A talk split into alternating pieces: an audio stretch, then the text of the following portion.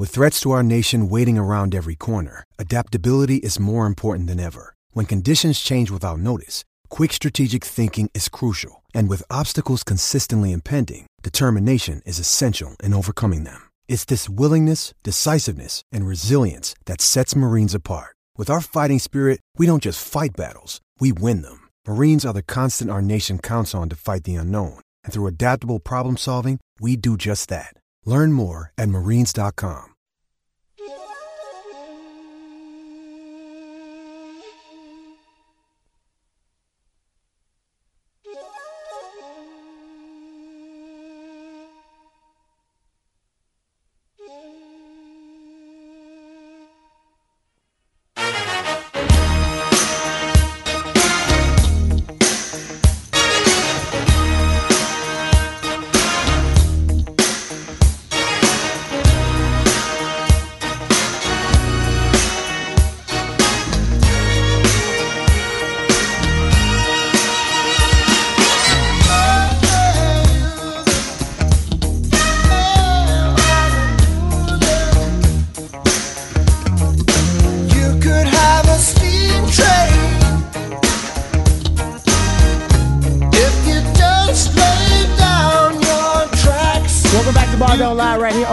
The Horn. It is a Top of the Charts Tuesday, the last on Ball Don't Lie, also the last Ball Don't Lie on 104.9 The Horn, and also the last day of The Horn on 104.9. A lot of lasts going on, but that's okay. All right, end of one chapter, you start a new chapter. That's what life's about. All right, something's going to end, you got to keep it going. Forward is the only way to go. There is no other direction. You ain't going backwards, are you? Come on. So we're moving forward with the brand new lineup starting August 7th. That'll be Monday, August 7th. Patrick Davis will be a huge part of it. He's going to do an afternoon show, the Sports Complex, from 5 to 7. That's going to be fantastic. I'll be making sure that I tune in. Also, my man E. Hogan and I, we're going to do a morning show, 6 to 11. It won't be on 104.9, but of course the Horn continues. It'll be on 101.9 AM 1260. And I know what you're saying. Oh, I hate that signal. That signal's terrible. I get it. Trust me, I'm not.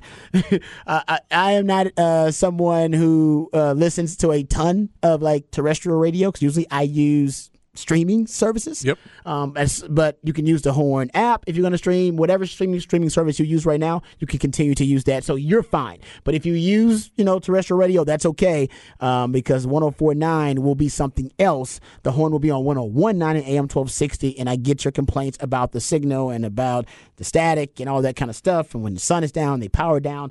They're trying to boost some of that stuff. But the best advice that we can give you is stream it. It's crisp, it's clean, it's clear, it's money. All right? That's the best we can do. And after that, you can go to hornfm.com and do it too. But like I said, you can still hear it on 101.9 AM 1260. 101.9 works better up north. AM 1260 is pretty powerful, but it's AM. It's AM. And yeah, it'll power down at night because that's how the FCC requires AM signals to do a lot of times. Exactly. So it is what it is. The Specs text line will still be here. Specs text line. So for everyone who's texting in, you will still have the Specs text line available to you when we start back up on August 7th. So we realize we're also saddened because we're losing some friends here at the station. And some fine individuals, some really. Some really good people too, good friends of ours who are great at their jobs, and they'll be moving on, I'm sure, to bigger and better things, hoping they land on their feet. I'm actually rooting for all the sports stations in town because I want all my friends to land at jobs and get to cultivate their craft, and this is something that a lot of those guys are really passionate about, and I believe that they're going to end up landing on their feet. So trust me, follow those guys if you're fans of them. We're following them too, and we're rooting for them. All right, so let's get to some Cowboys training camp news, notes, and nuggets, because there's a lot to get to. So we'll try to go rapid fire here and hit as many as we can. Next segment, we'll jump back to the Steve Sarkisian sound, and yes, we'll play the John Wick comment from Steve Sarkisian. That's right, Sark is dropping John Wick references. Okay, Big 12 title then. I mean, if Sark's, I said when Quinn dropped when he dropped the John Wick reference, I was like, man, to me, that says Texas got a shot to go win a Big 12 title, because they got that type of mentality. They got that swag. Now you got the head coach also making John Wick references. All right, this is going to be really, really good or really, really bad. It's okay.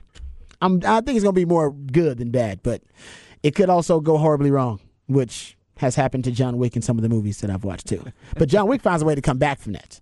Let's see if Texas will do that. Yeah, the comeback. That's what I'm waiting for. It is, basically. It's about John Wick's. It is about his comeback, technically. Yeah. That's what the movies are about. And that's what we need comebacks, fourth quarters. John Wick, good in the fourth quarter. And they got John Wick 4. They got John Wick 4. Boom. Now we're ready. That was the problem. We only had 3 John Wicks last season. So they were channeling the three quarters of John Wick and not the 4 quarters of him. Yes. I like where you're going here, Patrick. See? Aha. Aha. All right. Let's hear some Cowboys news, notes, and nuggets from training camp. Real quick, Sam Williams, the defensive end, now dealing with a shoulder injury. He suffered a shoulder injury in yesterday's padded practice. A person familiar with the situation said some initial optimism, though, on the severity, but he'll continue to be evaluated. But he suffered a shoulder strain is what they're calling it. Cowboys have had some injuries early on. They had some injuries to some key guy. Donovan Wilson's dealing with an injury. It's a safety position. Hell, even their backup safety, actually. They had 2 safeties dealing with injuries. A hamstring, too, I believe, at one of their safeties. So Marquise Bell, actually, is getting a lot of reps at safety. So they've had some guys get nicked up early on, but the Cowboys are supposed to be a deep team. Mozzie Smith continues to get a lot of love. One of the best quotes I heard from Mozzie Smith, the first round pick of the Cowboys, he said, I don't even like football. I just like to hit people. It's a great quote. That's a good quote. It's a good quote. Yeah. I mean, I ain't going to lie. That is a damn good quote. I'm about to send you that because I got the audio. I'm about to send you that because that's a good quote. You should just have that. I mean, in case he blows up and he's a that's good to expect him to be. Especially for an interior D lineman. Yes, exactly. Where you don't have to do a hold. You're not dropping back in coverage. Nope. You're just hitting people. Exactly. I only like football, man. This is the sport that Casey Stoddard said something like this, something along these lines at one point because he's like, I like to fight, and basically football is a 60-minute fight. Unless we just fight somebody for 60 minutes. It's the same guy lined up in front of all the time, so I just get to fight and whip them. And sometimes, hey, they get the best of me, but it's just a fight. He wants to fight.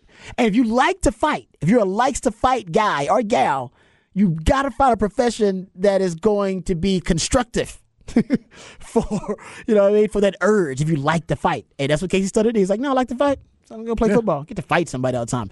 This guy likes hitting people. He don't even like football. He gets to hit somebody on every play. God bless you. Like I said, I could run fast and talk fast. It's my only talents I had, God bless me with, and I made careers out of them both. Lesson is, kids, figure out what you're good at. There's something you're good at. Make a career out of it. You like to hit people and you're good at it? There's somebody that will pay you to hit people. That's true. Somebody out there will pay you good money to hit somebody. We also learned yesterday about the Ronald Jones suspension, that he's going to be out for 2 games. How they start the season for a PED suspension. And now the running back room for the Cowboys, it's looking a little fragile, in my opinion. Just because you got Tony Pollard coming off the injury, Ronald Jones, I mean, he was a guy that you were hoping was going to provide you with some depth. You got Malik Davis. You got Rico Dowdle. And you got Deuce Vaughn. Oh man, I like Deuce. I think Deuce is going to be great, but I don't think any of those guys, and that includes Tony Pollard, should be considered a every down main course back.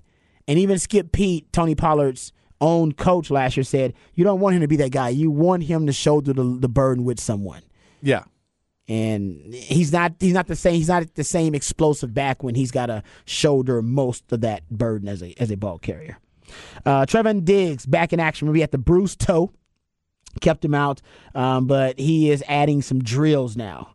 And he's getting back to doing drills. He wasn't doing anything. He was just on the sideline at one point. But at least now he's back doing drills with that bruised toe. But remember the secondary, aside from the injuries they've had early on, they're deep at corner now because they got Deron Bland as their nickel. They traded for Stephon Gilmore. Still got guys like Nahshon Wright out there. You can move those guys around. Remember, Kelvin Joseph is still out there. We have no idea what Kelvin Joseph is going to do. Boss man Fats, as they call him. We didn't call him that because he didn't play well enough last year. And they also love this 6th-round pick they got. Eric Scott is his name. I believe it's his name. Excuse me. They really like him, too. He was a later round pick. Also, the offense, the Texas Coast offense, Apparently, it is getting a lot of attention because we want to know how it's going to look. CeeDee Lamb actually brought up a comment about the Texas Coast offense and about Dak, and he is saying, or at least he's hinting, they're going to throw it deep a lot. This is kind of what he's throwing out there. And he was on, we have this audio, he was on with 105.3, I believe it was. And we'll get into that. But he was talking about the offense and really how they're going to throw it deep more. And they said that when they brought in Brandon Cooks. Remember, they said they're bringing in a speed demon so they could throw it deep more. And that may be a big part of the new Texas Coast offense for the Cowboys as well. I got the audio. Do you want to hear it? Yes, please. Thank you, brother. He's looking for the deep ball now. And, man, as you see today, is up there. So if you're not going to back up, this is a warning to everybody. If you're not going to back up, good luck. A warning. Better back up. They're throwing the deep ball. All right. When I believe they are going to throw it deep more because Brandon Cooks is a legitimate deep threat, and he's a speed demon. And if Michael Gallup is healthy, they'll have the full complement of three wide receivers. And Dak actually is pretty good at throwing the deep ball. I mean, he actually is one of the better deep ball throwers in the NFL. And I've always said that you should throw the deep ball early and often. It does psychological damage even if you don't complete it. Sark certainly believes that. But they want to run a lot more play action. And usually, not always, usually your play action shots are typical vertical shots down the field. And if the Cowboys want to run more play action, which Dak is great at play action, so I think they're going to run more of it, that is where you may see some of those deep shots down the field. Dak last year, out of his 17 interceptions, 16 of them came on straight dropbacks. He only threw one interception when he was utilizing play action pass. Yeah, and I mean, if you look at kind of how this running back room for the Cowboys is set up right now, defensively you figure they're not going to put big up front lineups against them because you don't have a big guy coming at you. So you're going to try and put more speed unnecessarily up front. So if you throw over the top, you can at least make that speed move backwards a little bit to give you a little bit more room for a Tony Pollard to break one or a Deuce Vaughn to break one. I think that makes sense of, hey, we understand with the talent we have in the running back room that we're kind of working against it anyway. That we know that they know that we don't have another option, that we can't make them switch up rotations and then not substitute. And we know that they're going to try, and their game plan for us is probably going to not involve necessarily a lot of big men. It's going to involve a lot of quicker guys to get outside and play more linebackers and play stuff like that. So if we can go over the top on them, it makes all those linebackers take a few steps back. Oh, you have to. Yeah. Which now means a little bit more vision for a Tony Pollard or a Deuce Vaughn. And if they can get that vision to get past that O-line, you get past those first guys, now that's how you can break a really big run. So it makes sense in that sense in my head. Yeah, no, I'm with you. I think you hit the nail on the head there. This could just be about using the pass to set up the run.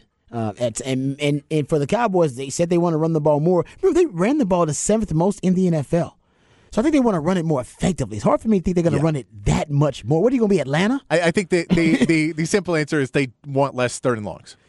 Oh my! That's the reality of the statement. We're going to run the ball more. Is we don't want to throw the ball twice on first and second, and or have a second run it on first for 1 yard, and then throw it on second for third, and then it's miss it, and now it's 3rd and 9, and we have no options. I think that's what they mean more by it. That's a great point because I know you're just going off your eye test, but you are on the money. I got a stat for you here. Oh, just found it. Okay, how about this one? 43.7%. Remember that number, 43.7%. That is the number of Cowboys' third downs that had at least 7 yards to gain. That is third and long officially. So 44% basically of all of their third downs. But third and long. And I'll give you another stat to accompany that. Here's another stat to accompany that one. Look, and relating back to Dak's interceptions, he had 17 of them total, 15 in the regular season, 10. How about this? You can look at his interceptions, 15. All right, 15 of his interceptions were in situations where the Cowboys needed at least 10 yards to gain for a first down. And 8 of his interceptions were on third and long. Yeah. So 10 of his interceptions, of his 17 interceptions, came with at least 10 yards to gain, getting to Patrick's point about long situations, and 8 of them came on third and long, and the Cowboys were in third and long 44% of the time. So, yeah, less third and long, less Dak will be exposed, and he'll have high reward, low risk plays as opposed to high reward, high risk plays like you got last year. Yeah, and so I think that when you throw in we're going to run the ball more. We make fun of it because it is one of those things where you go, well, how are you? Like, you don't have the running backs. You already ran the ball out last year. That's why whenever he says it, we just kind of, have that reaction to it. But in reality, when you say run the ball more, that includes more in his – what you figure is includes more short passing. It includes, maybe a quicker pass out to a Tony Pollard or a Deuce Vaughn. Quick game. And just get the ball out and get 5 or 6 yards. So if you throw it deep, you try and open that up, but you don't want to be stuck in the place where you threw it deep on first down, and then you get to third down, and that puts you behind the chain so far that now you really don't have many options. They can cover the middle of the field. I think that's more of the concept, but, we'll see. It's Mike McCarthy, which, differing amounts of faith people have in him. I don't think anybody has the amount of faith that he's going to be the best offensive play caller in the league. I think it's all about getting the most out of Dak. I think it's all about big Dak energy. Where can I get that big Dak energy? And he's going to try to bring it out with more play action pass. You brought up the, trying to make sure you're in more manageable downs and staying ahead of the chains. That is big. To the texter's point. Texter says, Cowboys ran the ball a ton on first down, first play of the drive. There was a Twitter account that tracked it. When they threw the ball on first down, they scored more often on the drive. That's totally true. I went and looked at early down pass rate, first and second. In 2022, Cowboys were 26th. So look at it, in 2021, they were 8th. So I don't know why their early down pass rate just cratered like that. That makes no sense at all. So that is also something that will help them to – the most effective passing down is first down. The most effective passing down in football is first down. Yeah. Because the defense thinks you're running. Unless you have run the same type of play calling for the last several years and you have to change things up, which may be a reason why you move on from your offensive coordinator because you say, they know we're throwing on first down because we throw on first down a lot. It could be, and maybe you just, he doesn't like the play-calling tendencies of Kellen Moore. Kellen Moore and Dak Prescott had the most unique and intimate relationship for any play caller and quarterback in the NFL, and it wasn't even close because no quarterback and play caller had a relationship where at one time Kellen Moore was higher on the depth chart than Dak Prescott. Then he got hurt. Dak gets the job. Then Kellen Moore becomes guy that's below him on the depth chart, and then he's just hanging out on the bench with Dak and their teammates. Then he becomes the quarterback coach of Dak. Then he becomes the offensive coordinator and play caller for Dak. There is no relationship like that. So I think a lot of it was the Cowboys believe they become almost too intertwined. Yeah. That there needed to be more checks and balances in that relationship. And I think that's part of why Mike McCarthy's the man now too calling plays. And I don't disagree with that, even though I'm a Kellen Moore fan. Yeah, and I think, you put that into it of discussion and everything else. I'm looking forward to seeing what happens and how this team comes together and how the play calling does work. We know, we just said it, that Mike McCarthy wants to not get stuck behind the chains, but that's also a lot easier said than done. Yep. Because once you get into it and you say, okay, they know we're going to run it. All right, do we run it into that? And can we think up a well-devised run play that's going to get us Tony Pollard? They just showed the stat on the TV that Tony Pollard averaged 5.9 yards per touch last year. That if you have a guy that you go, all right, man, if he can get us 4 on first down and put us at second and 6, the defense has no idea what we're going to do on second down because now we can chunk it downfield. We can go ahead and pick up the first down. We can run it again. It gives us so many more options that, the first down is the best passing down if you're completing the passes. Mm-hmm. Once you're not completing, it's the worst passing down because now you basically have 2 downs to pick up 10 yards, and if you don't get on that second down, your third down's screwed, and you better hope for a miracle. And I think they just last year they had way too many times where it was a drive going, and then all of a sudden you tried to get cute with it, and you couldn't pick up the ground again. You hope Tony Pollard is that guy who can get close to that 5.9 number again. Now it's going to go down dramatically because you're the every down back. Mm-hmm. So those play calls that Zeke was getting that he should have been. He used to get 3 or 4 yards on and was getting 1 on. You're still going to take those and you're going to get 2 yards. There's going to be plays that you get hit for a loss a lot because you're going to try and do something fancier to get him to the outside. And they're just really good defenders in this league that are going to be able to bust through. But if you can get that first down yards per carry for Tony Pollard, yards per touch, so whether it's that or is it just a little flare on a play action or something like that. Quick game. If you can get that number around 4. Start at 2nd and 6. 2nd and 6 or more. Second and medium. 2nd and medium to that second right and short. That right there changes everything for this team. And so that is we run the ball more, Mike McCarthy. That for me is what it means is we're not going to be on 2nd and long and 3rd and long. I agree with you. I said they can't run it more. They're like 7th in rushing attempts in the NFL. What are you going to do? Like, so you can become the Atlanta Falcons, but you ain't got Bijan. Speaking of Bijan, I've been seeing a lot of highlight videos with Bijan in one-on-ones. I mean, he looks fantastic, and no Longhorn fan is shocked that we all thought Bijan was going to go there and show out. That's exactly what he's doing. What I love to hear is that Arthur Smith is lining him up. And by the way, Arthur Smith has a new porn stash. Have you guys seen this thing? It is impressive. It's thick. It is thick and a little bit obscene. I mean, it's in your face. And he says it's a lifestyle thing for him. So it's a worthy porn stash. But anyway, I digress. They're moving Bijan around the field. Like, he's moving everywhere. They got him at wide receiver. He's lined up at a flex position, like right offset tight end. They've moved it, been in the backfield as a running back. They've even seen him in the Wildcat already. I mean, they just started training camp like a week ago, and they moved Bijan around. The reason that Bijan's gone, if Bijan doesn't get hurt, if he doesn't get hurt, knocking on wood twice, he's going to win Offensive Rookie of the Year. It's the easiest money. I don't even know what the odds are right now. It's the easiest money you can make. He's going to win that Offensive Rookie of the Year.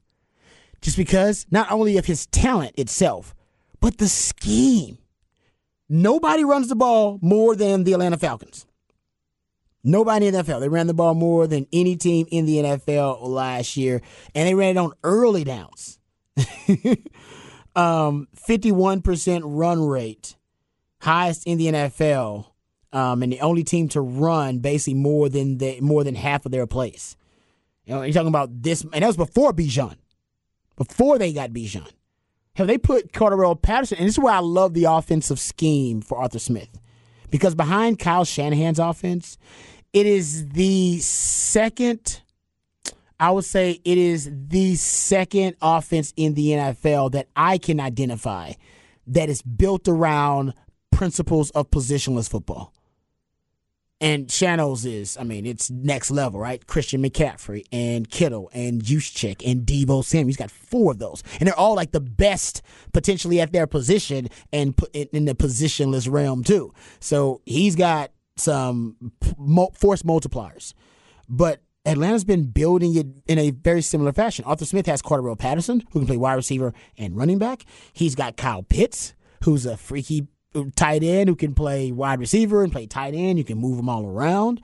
Now they got Bijan, who is extremely versatile. And I remember, man, Jeff Howe told me when he was, being recruited by Texas, they said, "Oh, this kid Bijan could play wide receiver, and he would go to NFL as a wide receiver. Like he's that good. He's gonna play running back, but if he decided to focus on wide receiver, he would be an NFL caliber wide receiver. He could play the H position, the slot position for Texas." Under Tom Herman, he'd have been that good. I'm serious. That's basically. So I do think that if he stays healthy, Bijan's gonna win Offensive Rookie of the Year just because of that. The system and his skill set are so compatible. It's built around positionless football. He's a modern age positionless football player, and nobody wants to run the rock like Atlanta. No, and I mean the fact that you gave the stat earlier this year about how many times they kept running the ball down. Oh, man, in the fourth quarter, that stat will blow your mind. When you talk about stats for a running back, when you say, "Oh no, they're still going to run it in the fourth quarter, even though they may be down." When you look at the lineup of the team and you go, "Well, they have a lot of talent, but they don't necessarily have a quarterback." Mm-hmm. Well, that means you're going to run the ball more, and in important situations, you're going to try and get the ball to your best player, who your best player at this point may be Bijan Robinson.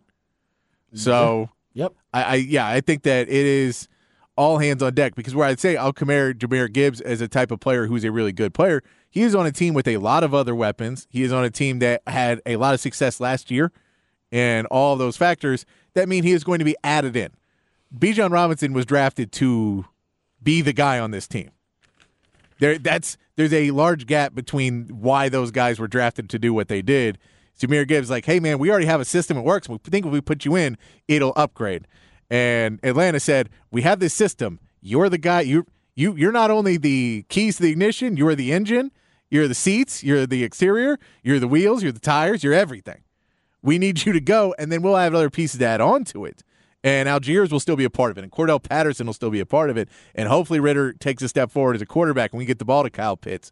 And I can't remember the wide receiver's name. Drake London. Drake London. Mm-hmm. Hopefully we can get them all going. But to start it off, early in the season, it seems like it's going to be mostly Bijan. Oh, I think I think they're actually going to showcase Bijan early on. Why wouldn't they want him to, win Rookie of the Year? The management, or I should say the ownership, management, because I'm talking about the GM here. When they were asked about Bijan, Arthur Smith said, we're pretty damn pleased with Bijan so far. The way we use him, I think, is different than most, just philosophically, with guys all over. And he's right about that. Nobody's going to use Bijan the way maybe Shano would in San Fran. Other than him, nobody's going to use him the multifaceted way that Arthur Smith in Atlanta is going to use him. Another quote from Bijan, obviously I do a lot of different things and maybe a lot of running backs are starting to do. For me, I'm a player that loves to give an opportunity to my offense, whether it's me lining up at wide receiver or me lining up in the slot or trying to get off to an opportunity to maximize ourselves. Yeah. So, Bijan, I can't wait. I got to start watching Atlanta games now.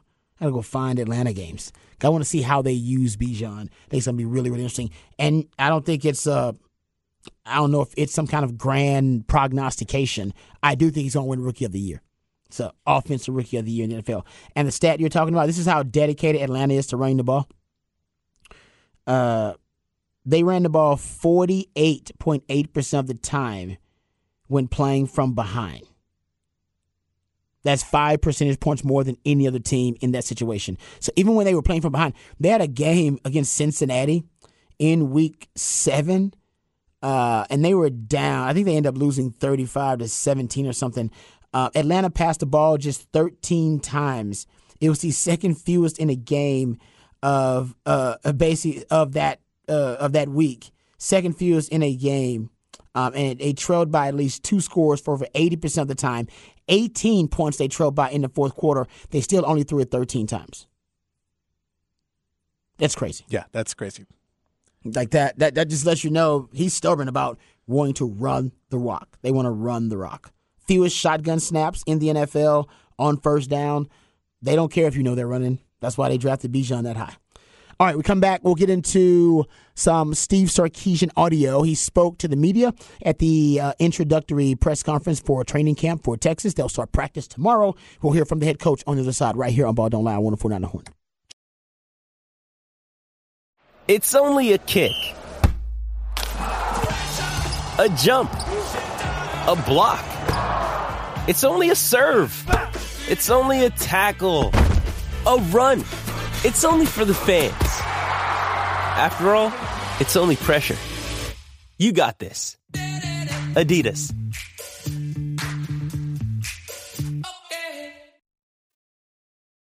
Mad as hell, and I'm not going to take this anymore. Find out what happens when people stop being polite and start getting real. You ain't keeping it around. My God, okay, it's happening. Everybody stay calm. No, you've done it now. It's time for Rod's Rant of the Day. Hold on to your butts.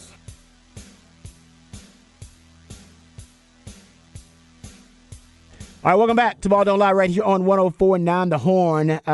Time to get to some of the Steve Sarkisian sound. He had his introductory press conference for Texas training camp. They'll start practice tomorrow, so he addressed the media today, and we have some of that audio.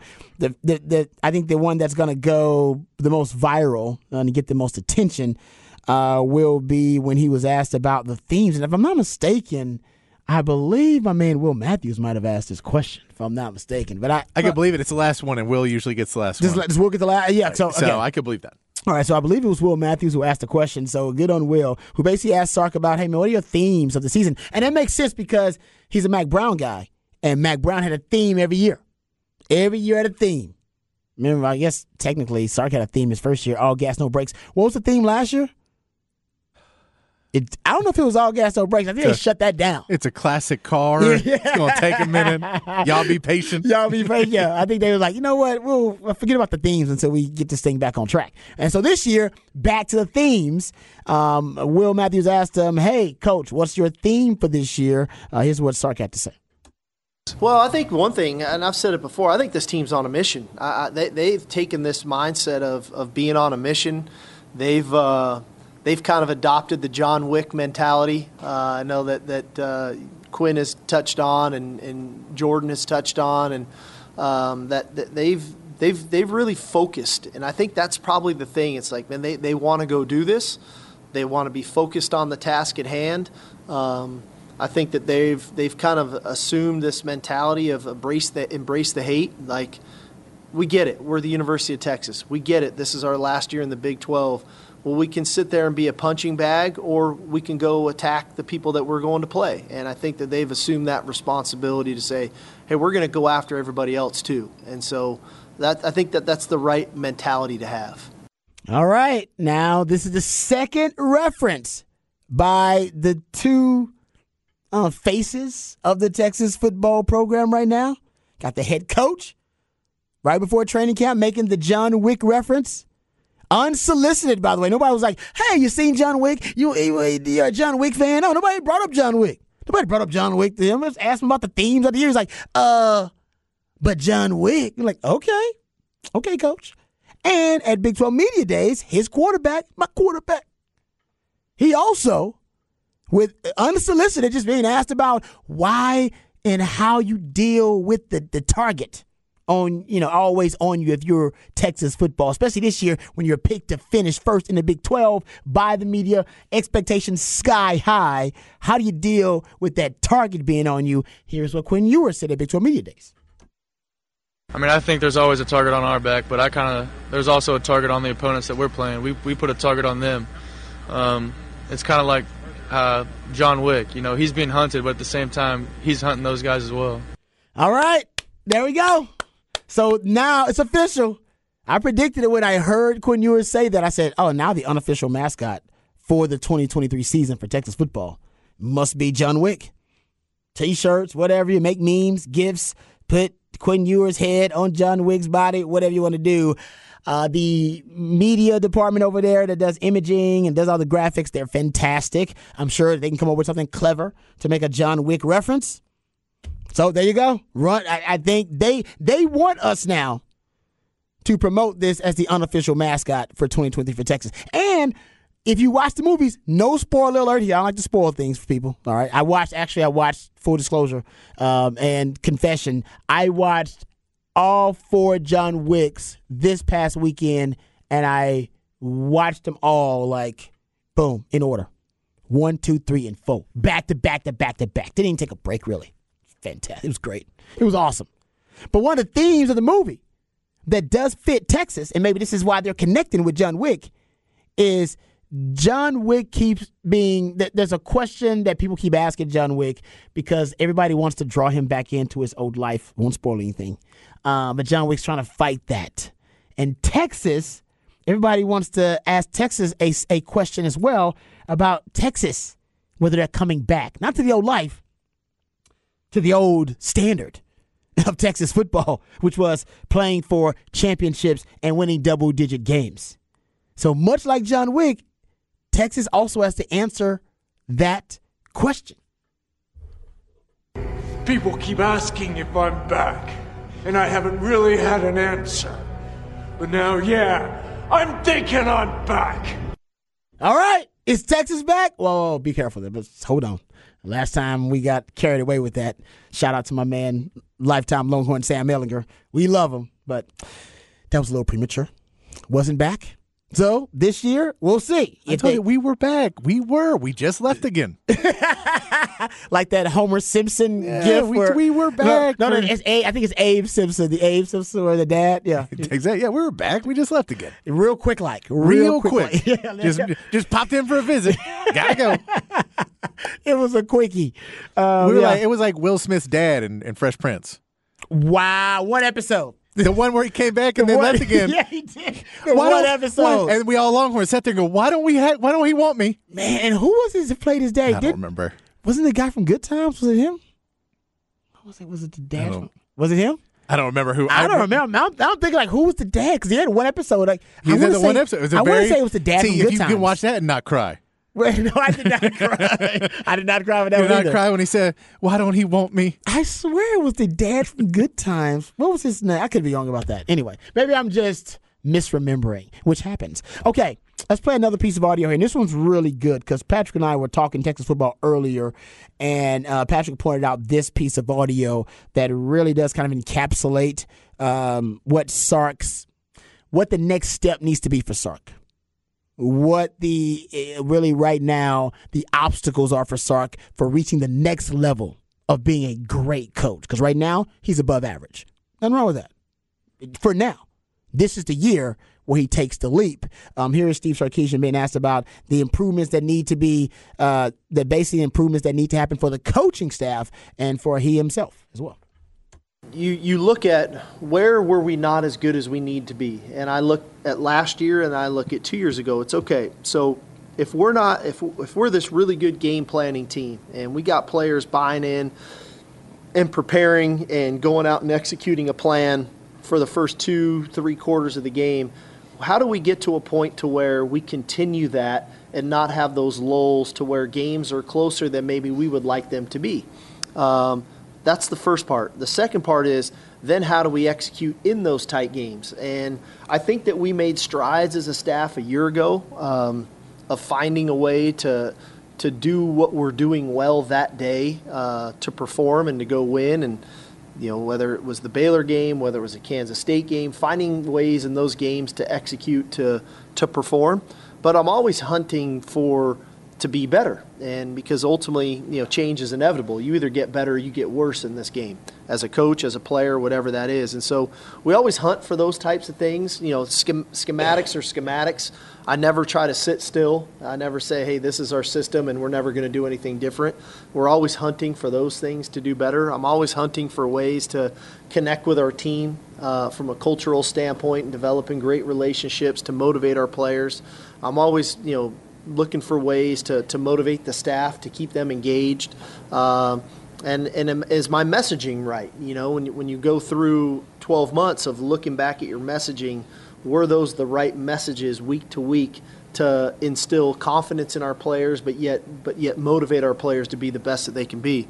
So that's a constant evaluation for me. And naturally, I'm my hardest critic. I know you guys think you are, but I'm pretty hard on myself, and I'm pretty hard on myself on Sundays. Even after sometimes a great win, I'll look back like I could have done that different next time if this comes up, and I'll ask the staff, what'd you think about this decision here? What about this play call here? Would we do something different? Because I try to put as much in my bank, right, of tools to then be able to go pull from if and or when something similar comes up again. And so I self-evaluate a lot, and I'm very comfortable in doing that and talking about it because, hey, at the end of the day, I just want to be at my best for our players and to make sure that they have an opportunity to go achieve the things that I know they want to achieve.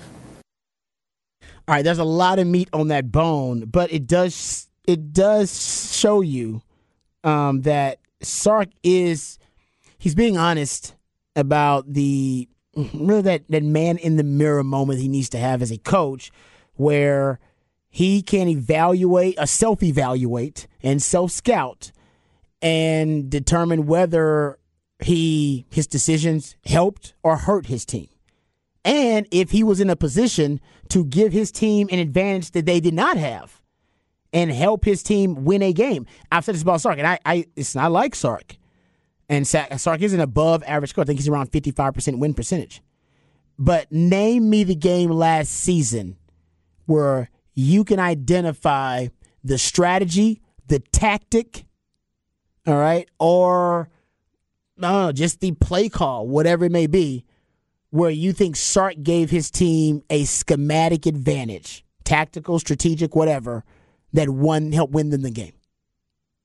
The last one I remember, honestly, was 2021 K-State when it had all the injuries. Bijan was hurt, quarterbacks were hurt, and they ran the Wildcat most of the damn game and just kept pounding the Wildcat. And it was simplistically brilliant. Just kept running the Wildcat. It was effective. Why not keep running it? They can't stop it. Hey, if it ain't broke, don't fix it. This season, although Iowa State, Baylor, hell, maybe even the Kansas game, there are some games you won where you made a decision. I don't know if to me, kind of the easy decision of giving the ball to Bijan and Rojo, if that is considered the schematic, tactical, or strategic advantage that the coach gave them. That was just common sense. It's like, no, give the ball to Bijan and Rojo. Your offense isn't working. That is the easiest way to remedy that problem. Remember what I told you? What was my theme for last year? What did I say the theme was? Put some Bijan on it with a side of Rojo. That's your offensive identity. That's the game plan. Put some Bijan on it with a side of Rojo. There are times Sark lost sight of that. So this season for Sark as a head coach, I need to find a game. I need to find a situation where I can identify as a football theorist, oh, Sark won his team that game with this strategy, this tactic, this scheme. And I didn't see it last year. They improved, but I didn't see that. If you think you can give it to me, give it to me, because I didn't see that. And that's what we're going to need for Texas to be a conference championship contender or for Texas to be a double-digit win team. I give you the example about Joey McGuire all the time. Joe Me the Money, the Texas Tech head coach. Texas Tech went for it on fourth down more than any team in all of college football. Maybe any team in the history of college football. They attempted 52 fourth downs. And when you do the math on their fourth down conversions, they converted fourth downs that extended drives that led to 129 points. But when they had turnover on downs and they gave the football up, the opposing team had drives that led to 44 points. Do the math, 85-point profit for Texas Tech last season, which amounts to around 6.5 points per game that the extreme strategy of Joe Me the Money got for his team. Because he figured, man, we're Tech. We had a lot of disadvantages. We got a lot of holes on this roster. I need to give us an advantage we don't have. We need to roll the dice. We need to take risks and hope that, you know, the football god shine upon us or Lady Luck is on our side. And that's exactly what they did. They were riverboat gambling every damn game. And look at how many games they had that were tight. They beat U of H by 3. They beat Texas by 3 in overtime. Both those games in overtime. They beat Iowa State by 4 points. They beat Oklahoma by 3 points. I can say quantifiably, I can identify, oh, Joey McGuire's scheme, his strategy, his tactics, won them a couple of games.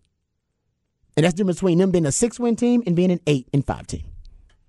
That strategy beat Texas. It was this strategy that beat Texas. And Sark had to match wits with that guy. Instead of playing the hand, instead of playing the man, he played the hand. Sometimes you got to say, I can't play the hand. I got to play the man. Because that man, he came there on a mission, with a purpose. And he was going for it on fourth down, no matter what the hell the yards to gain were. And Sark picked that up a little too late. So that's, to me, that's what I want from Sark. I need to find specific examples of him changing strategy, changing tactics, tweaking scheme, and that helping Texas win a game. And that is why in the fourth quarter, Texas last season was actually outscored in the fourth quarter. Imagine being outscored in the fourth quarter with the best running back combo in college football. Defense playing as well as they've played in years. Defense is a top 30 defense, and you're getting outscored in the fourth quarter. You lost 5 games. In 4 of those 5 games, you failed to outscore your opponent, or you were outscored in the fourth quarter. There were some games just a push. Like you go look at it, TCU, you guys scored the same amount, so it's a push. But you go look at some of those other contests. Oklahoma State outscored by 14 points in the fourth quarter. You go look at Texas Tech, outscored by 10 points in the fourth quarter. You've outscored your opponents by 179 points combined in quarters 1 through 3, but the fourth quarter and overtime outscored by 12. There you go. And in 4 of your losses, you could not win the fourth quarter. 4 of your 5 losses. There you go. So for Sark, the same demon is haunting his tenure here at Texas. And the demon is you need to become a fourth quarter team. That includes the coaching.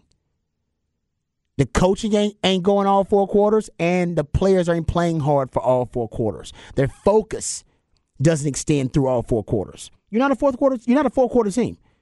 You want to be a fourth-quarter team, but you want to be a four-quarter team as well to play all 4 quarters. You're playing 2.5, and last year you played 3. That's great. That's progress. Hell, you had so many blown leads in 2021, they set records because you were only playing like the first half, 2 quarters. You're playing the script. Yeah, 1/4 to 1/2. Now you got 3 quarters.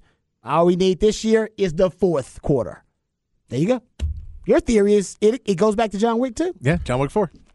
We only had, 2 John Wicks 2 years ago? That's what I do. It's all about how many John Wicks there are. Every time I'll tell you that. If they come out with another John Wick, you're not going to be able to stop us in overtime. John Wick 5, college football playoff, baby. That's what I'm talking about. All right, we'll come back. We'll get into, that's actually a Justin Verlander trade. The trade deadline has expired. It has come and gone. So we'll discuss that, what the Rangers did and what the Astros did. Also, we got to talk about the Pac-12 media deal. There's some buzz about it right here on Ball Don't Lie. 104.9 Horn.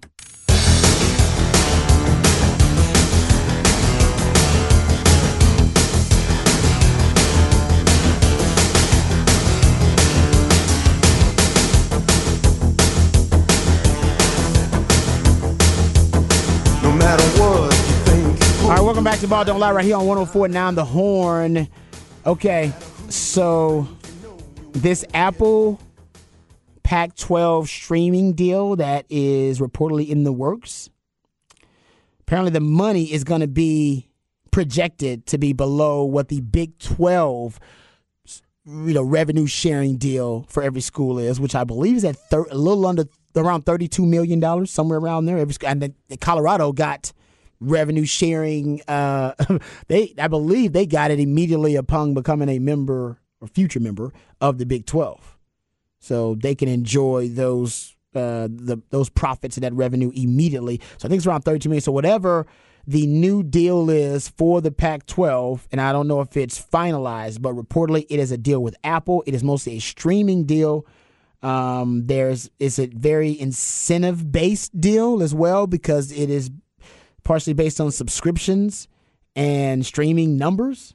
I suppose some of the kind of old broadcast deals. So that, I believe, could start another group of teams exiting the Pac-12, because I think they were waiting to see if Kliavkov was going to bring a deal to the table, a media rights deal that could compete with the Big 12 deal. And if it can't compete or even meet that Big 12 number, which I said is around $32 million per team, per program, then I think Arizona State, potentially Washington, Oregon, could all look for greener, straight cash, homie, pastures, meaning Big 10 or Big 12. Yeah, I mean, and look, I get soccer is worldwide. Yes. Most watched. I get all that. In America.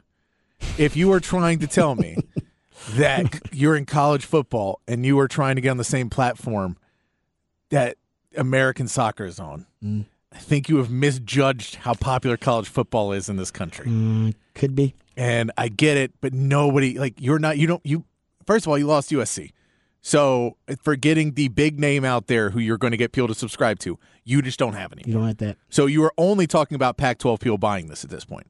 So you're saying to our audience, which if you're any of those schools or any of those people trying to recruit or anything, you're like, so my recruit can't watch the game unless they pay me to watch it? Oh, yeah. I didn't even think about that. Ugh. Why do I want to do that? Or I can go to this other one where the games will be on.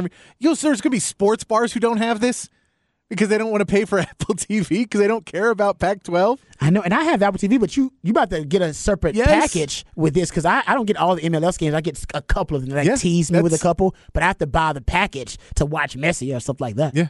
No, it's ridiculous. And so we were joking about them doing a streaming and If that was really the best deal he could come up with, and I get that Fox and ESPN are like, well, we already paid a bunch of money, and we're not going to put you on the prime games because you don't have the prime game. And once you do, I mean, were we signing a 20-year deal that you're hoping to build up Oregon and Washington and all these programs to be top-tier programs? If you can keep them. But no, but even if you said we signed you this long-term, it's going to take you 5 to 10 years to even hopefully get those names up there. There isn't a program in the Pac-12 that makes you really, really, really want to buy that program, buy a provider just for that. I'm with you.